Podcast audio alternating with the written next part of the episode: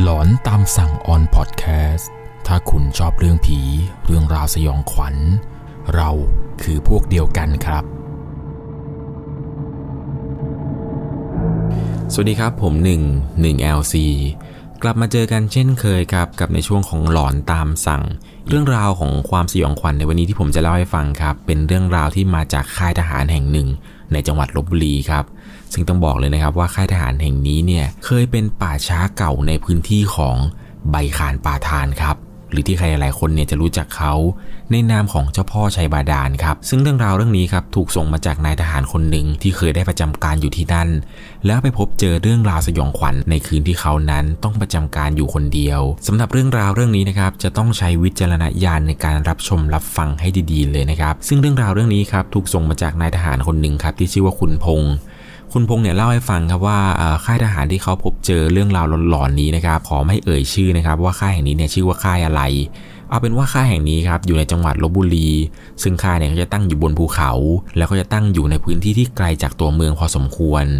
เดิมทีครับพื้นที่ของค่ายนี้เนี่ยเคยเป็นป่าช้าเก่าของเจ้าพ่อชัยบาดาลหรือว่าใบคานปาทานนั่นนะครับ ในสมัยก่อนครับแก๊งของใบคานเนี่ยเขาก็จะไปฆ่าคนที่เขาแบบขัดผลประโยชน์ คนที่แบบเออไม่เห็นด้วยกับเขาหรือว่ามีเรื่องอะไรกับเขาเนี่ยแล้วก็จะมาฝังไว้ในที่ดินของเขานั่นแหละครับคิดดูนะครับว่าศพที่เขามาฝังเนี่ยมันเยอะขนาดไหน จนชาวบ้านเนี่ยยกให้ว่าที่นี่เนี่ยเป็นป่าช้าเลยแหละครับ หลังจากที่หมดอำนาจอิทธิพลของเจ้าพ่อชัยบาดาลไปครับ ต่อมาเนี่ยก็ได้มีการทำพิธีล้างป่าช้าทำพิธีอะไรเสร็จเรียบร้อยครับ สุดท้ายครับพื้นที่ที่ดินผืนนี้เนี่ยได้กลายมาเป็นค่ายทหารครับ ซึ่งรอบๆค่ายเนี่ยก็จะมีศาลแบบศาลเพียงตาศาลเจ้าพ่อเจ้าแม่อะไรเนี่ยตั้งอยู่หลายที่มากๆครับ แล้วก็ค่ายแห่งนี้นะครับจะถูกสายสินเนี่ยล้อมรอบไว้อีกทีหนึ่งครับเพราะเขาว่ากันว่าที่ดินผืนนี้นะครับที่ค่ายทหารตั้งอยู่นี้นั้น เจ้าที่เนี่ยแรงมากๆครับ ทุกๆปีจะต้องมีพลทหารหรือนายสิบนายร้อยเนี่ยเสียชีวิตกันเป็นประจำเลยแหละครับ เรียกได้ว่าเป็นเหมือนกับอาถรรพ์อย่างหนึ่งในค่ายทหารแห่งนี้เลย คุณพงษ์เนี่ยเล่าให้ผมฟังครับว่าในปี 62 ที่ตัวเขาเนี่ยได้เข้ามาประจำการในค่ายแห่งนี้ครับ ตอนที่มาถึงเนี่ยก็เป็นทหารใหม่ทั่วไปครับ ก็ได้มีการฝึกอบรมหลักสูตรนู่นนี่นั่นอะไรต่างๆ กิจวัตรประจำวันก็ไม่มีอะไรมากครับ นอนตั้งแต่หัวค่ำตื่นแต่หัวเช้ามาออกกำลังกาย มาฝึกอบรม ฝึกวินัยอะไรต่างๆ ฝึกยิงปืน ฝึกทำนู่นทำนี่ไปครับ ตามภาษาทหารใหม่ที่เพิ่งจะเข้ามาประจำการ ซึ่งในตอนนั้นเนี่ยก็ยังไม่พบเจอเรื่องราวหลอนๆหรือว่าเห็นผีเป็นตัวตัวๆได้แต่ฟังพวกรุ่นพี่เล่าให้ฟังครับว่าค่ายนี้เนี่ยมันหลอนมากนะมันเป็นพื้นที่เก่าของเจ้าพ่อนู่นเจ้าพ่อนี่ แล้วเขาฝังศพไว้ตรงนู้นตรงนี้ มีทหารเนี่ยเจออะไรอย่างนู้นอย่างนี้มากมายเลยแต่ก็ไม่ได้เจอหรือว่าเห็นกับตัวเองสักครั้งหนึ่งครับ ด้วยความที่ว่าตอนนั้นเนี่ยเป็นทหารใหม่ด้วย ก็เลยไม่ได้พบเจอเรื่องราวหลอนๆหรือว่าเห็นผี เพราะว่าทหารใหม่เนี่ยก็นอนกันตั้งแต่หัวค่ำครับ ตื่นกันตั้งแต่ตอนเช้า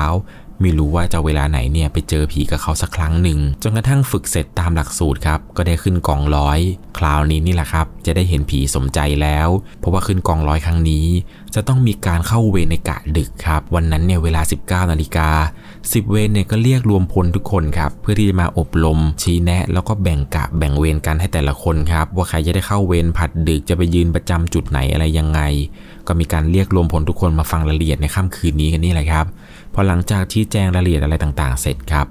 จ่าเนี่ยแกก็พูดขึ้นมาครับว่าทุกคนกลางคืนน่ะอย่าลงมาเข้าห้องน้ำคนเดียวนะ ที่นี่เนี่ยของมันแรงมาก ตอนนั้นครับเขาก็คิดว่าจ่าเนี่ยต้องแกล้งทุกคนแน่เลยทำเป็นว่าพูดบิ้วอารมณ์ให้ทุกคนเนี่ยกลัวกัน เพราะว่าทุกคนเนี่ยรู้อยู่แล้วละครับ ว่าค่ายนี้เนี่ยมันมีประวัติหลอนอะไร ยิ่งจ่าพูดแบบนี้เนี่ยเหมือนจะยิ่งทำให้ทุกคนเนี่ยกลัว แต่ตัวของเขาเนี่ยไม่กลัวครับ เพราะว่าตั้งแต่มาเนี่ยเขายังไม่ได้พบเจอเรื่องราวอะไรหลอนๆกับเขาสักครั้งหนึ่ง ได้ยินแต่รุ่นพี่เนี่ยนะครับเล่าให้ฟัง พอในวันต่อมาครับ วันนี้เนี่ยตัวของเขาเองนั้นจะต้องเข้าเวรผัดดึกเป็นวันแรกครับ จุดที่ไปเฝ้าในตอนนั้นเนี่ยเป็นห้องเก็บของที่ติดกับโรงนอนครับ ในคืนนั้นที่ยืนเข้าเวรเนี่ยเขาบอกว่าค่อนข้างที่จะขนลุกครับ บรรยากาศรอบๆข้างอะไรต่างๆ เนี่ย มันสยองขวัญมากๆครับ บรรยากาศตอนกลางคืนเนี่ยค่อนข้างที่จะเงียบ ได้ยินแต่เสียงตุ๊กแกที่ร้องขึ้นมาในตอนที่ทุกอย่างนั้นเงียบสงบไปหมดเลย ในตอนนั้นที่ยืนอยู่ครับช่วงเวลาประมาณตีสองสามสิบนาทีด้วยความที่ว่าไม่เคยนอนดึกแบบนี้มาก่อนครับ ปกติแล้วเนี่ยฝึกเสร็จอะไรเสร็จก็จะเข้านอนตั้งแต่หัวค่ำแล้ว แต่แต่วันนี้นี่แหละครับจะต้องอดหลับอดนอน เข้าเวรในจุดนี้จนไปถึงเช้า ในระหว่างที่ยืนรักษาการอยู่นั้นครับ บางทีเนี่ยมันก็มีอาการเหมือนกับบูบบูบนิดนึงคล้ายๆกับคนหลับในนั่นแหละครับ ในระหว่างที่ยืนอยู่นั้นครับตัวเขาเองเนี่ยรู้สึกเหมือนกับว่าตัวเองเนี่ยจะเผลอหลับไปอยู่งีบหนึ่งครับเพราะปกติเนี่ยเวลานี้จะต้องนอนแล้ว ในขณะที่กำลังยืนเฝ้ารักษาการอยู่นี้ครับเขาเองเนี่ยก็เผลอหลับไป แล้วก็มีความรู้สึกว่า มีบางสิ่งบางอย่างครับ มาตบเข้าที่หน้าของเขาอย่างจัง ทำให้ตัวเขานั้นสะดุ้งตื่นขึ้นมาครับ ความรู้สึกหลังจากสะดุ้งตื่นขึ้นมา เหมือนกับว่ามีใครบางคนเนี่ยเอามือมาตบที่หน้าเขาอย่างจังเลยครับ ทีแรกเนี่ยคิดว่าฝันไป แต่ทำไมถึงรู้สึกเจ็บจริง ๆ ขึ้นมาก็ไม่รู้ ในตอนนั้นครับก็พยายามมองดูรอบๆครับ ว่ามีใครเนี่ยมาแกล้งเขาหรือเปล่า เขาก็หันไปทางขวาครับ ปรากฏว่า ด้านข้างเนี่ยก็ไม่เจอใคร มีเพียงแต่เงามืดของต้นไม้ที่ชวนสยองขวัญมากๆ มองไปข้างหน้าเนี่ย ก็ไม่เห็นอะไรครับ มีแต่ความมืดเช่นเดียวกัน พอมองไปทางซ้ายนั่นแหละครับ ปรากฏว่า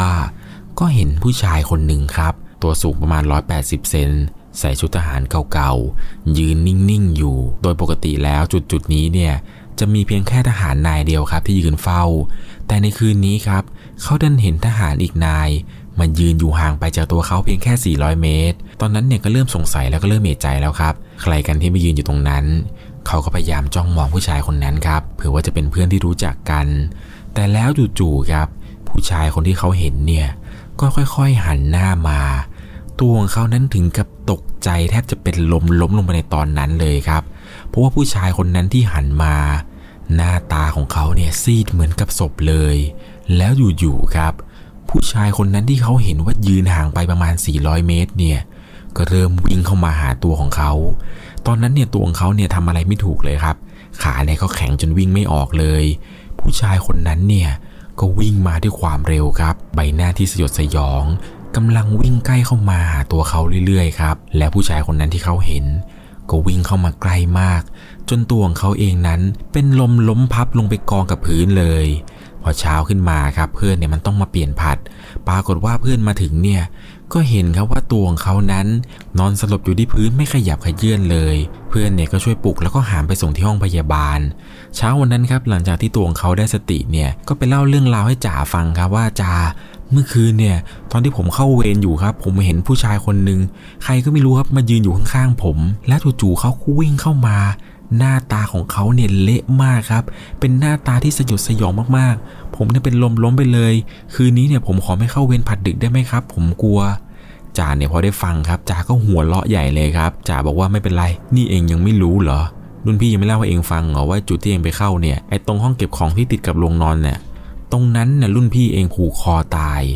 พอเขาได้ยินเช่นนี้ครับ ก็อึ้งไปสักพักหนึ่งเลย ก่อนที่จ่าจะพูดอีกครั้งหนึ่งครับว่า สงสัยเองจะโดนเขารับน้องแล้วแหละ เขาหน้าเขาหลังเนี่ยก็ยกมือไหว้บอกเขาหน่อย เขาจะได้ไม่ออกมาหลอกหลอนเอง ในตอนนั้นครับตัวเขาก็คิดในใจครับว่า แล้วทำไมมันต้องเป็นเราด้วยวะที่โดนอะไรแบบนี้แต่สุดท้ายครับจ่าเนี่ยก็ไม่ยอมเปลี่ยนให้เขาไปประจำจุดอื่นครับจ่าก็บอกว่าถ้าเองกลัวมากเนี่ยเองก็ไปหาเพื่อนมาเข้าเวรกับเองไปเลย ช่วงแรกๆเนี่ยก็ชวนเพื่อนมาอยู่เหมือนกันครับแต่พอหลังๆมาเนี่ยก็ต้องอยู่คนเดียวครับ ทุกครั้งที่มาเข้าจุดนี้เนี่ยเขาบอกว่าจะต้องยกมือไหว้บอกตลอดเลยครับว่าอย่าออกมาหลอกหลอนผมเลยนะพี่ ซึ่งทุกครั้งที่มาก็ต้องทำงี้เป็นประจำครับเพราะเวลาทำทีไรเนี่ยรุ่นพี่คนนี้ก็จะไม่เคยออกมาหลอกหลอนอีกเลยครับซึ่งตัวเขาเองนั้นเนี่ยก็เป็นทหารประจำการอยู่ที่นี่ได้ประมาณครึ่งปีกว่าๆครับพวกเรื่องราวแปลกๆ เรื่องราวหลอนๆเนี่ยก็มักจะได้เห็นอยู่บ่อยครั้งมากขึ้นครับ ไหนจะเสียงเรียกปริศนา เสียงร้องไห้ในกลางดึก หรือวิญญาณของชายคนหนึ่งครับที่ไม่มีหัวที่เดินวนเวียนอยู่ในค่ายแห่งนี้ ซึ่งตอนที่ตัวเขาประจำการอยู่ในค่ายแห่งนี้ครับจำได้ว่าหนักสุดที่เจอหนักๆเลยนะ จอเจออยู่ประมาณ 2 เรื่องครับ เรื่องแรกก็คือที่ผมเล่าให้ฟังในเมื่อสักครู่นี้ ที่เห็นว่ามีผู้ชายคนหนึ่งใส่ชุดทหาร ยืนอยู่ข้างๆเขาแล้วก็วิ่งมาด้วยหน้าตาที่เละมาก กับอีกเรื่องหนึ่งครับที่เป็นเหตุการณ์ที่จะไม่มีวันลืมเลยครับ และเรื่องราวเรื่องนี้นั้นก็เกิดขึ้นกับตัวของเขา แล้วก็เพื่อนๆอีกด้วยนะครับเรื่องราวเรื่องนี้เนี่ยตัวของเขาเล่าให้ฟังครับว่า ตอนนั้นเนี่ยปฏิบัติหน้าที่อยู่ที่กองรักษาการ ทุกๆ ตอนตีสามครับจะมีคนสองคนเนี่ยออกไปตรวจเวรรอบค่าย ตอนนั้นครับดวงเขาเองกับเพื่อนเนี่ยก็มีการออกเดินตรวจกัน ซึ่งระหว่างที่ตรวจนี้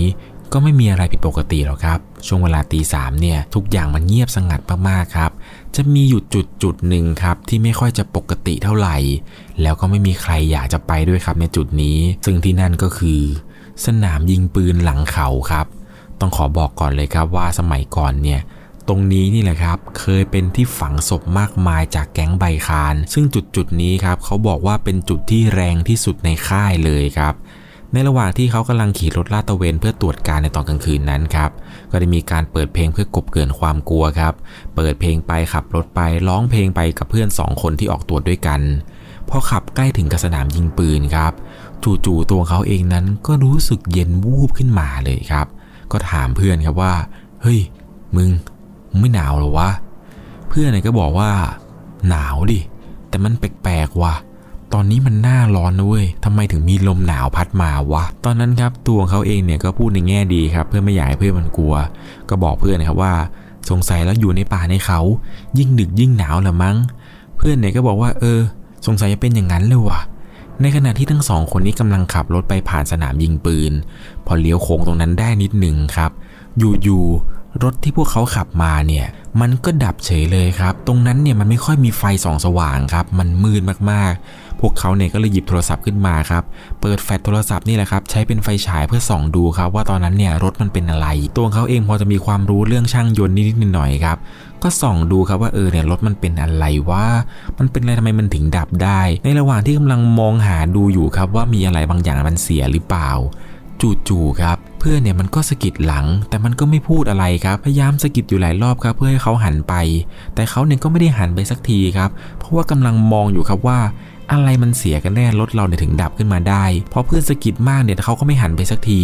คราวนี้ครับเพื่อนมันเปลี่ยนจากสะกิดเนี่ยมาเป็นตีไหล่นะครับ เพื่อนเนี่ยตีไหล่เขาแรงมากครับ แล้วก็พูดว่าเฮ้ยมึง มึงดู มึงดูนั่นดิ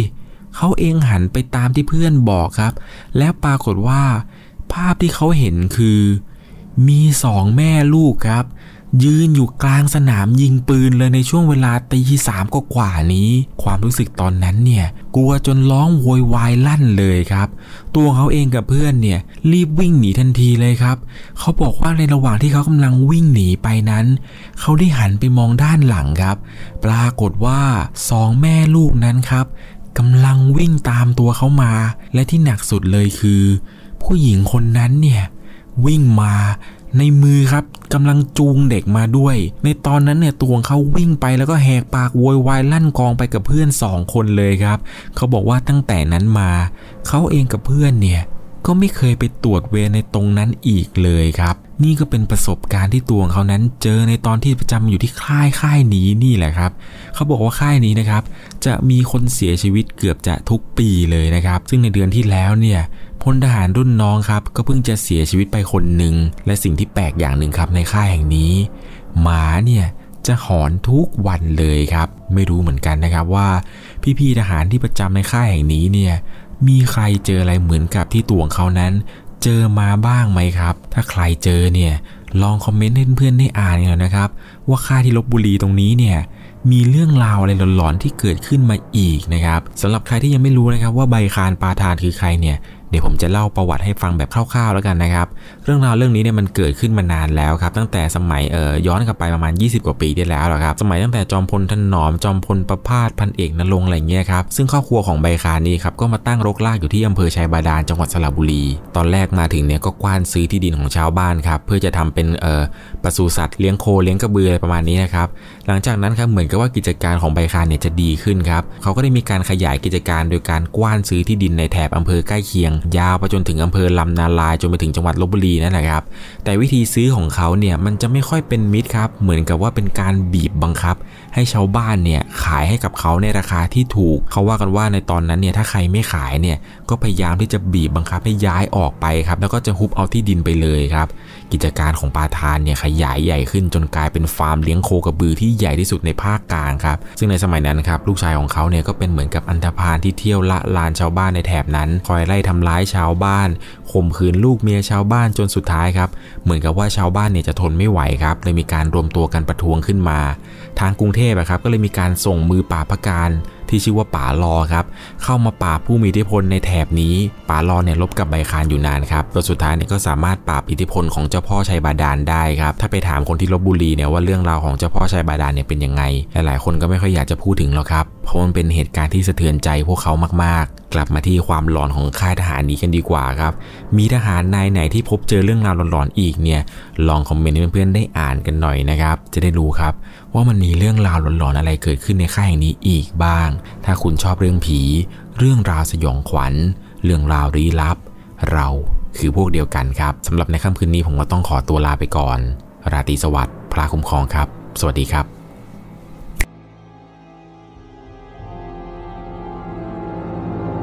สามารถรับชมเรื่องราวหลอนๆเพิ่มเติม ได้ที่ YouTube Channel 1 LC ยังมีเรื่องราวหลอนๆอีกมากมายที่เกิดขึ้นในบ้านเรา รอให้คุณนั้นได้ฟังอยู่นะครับ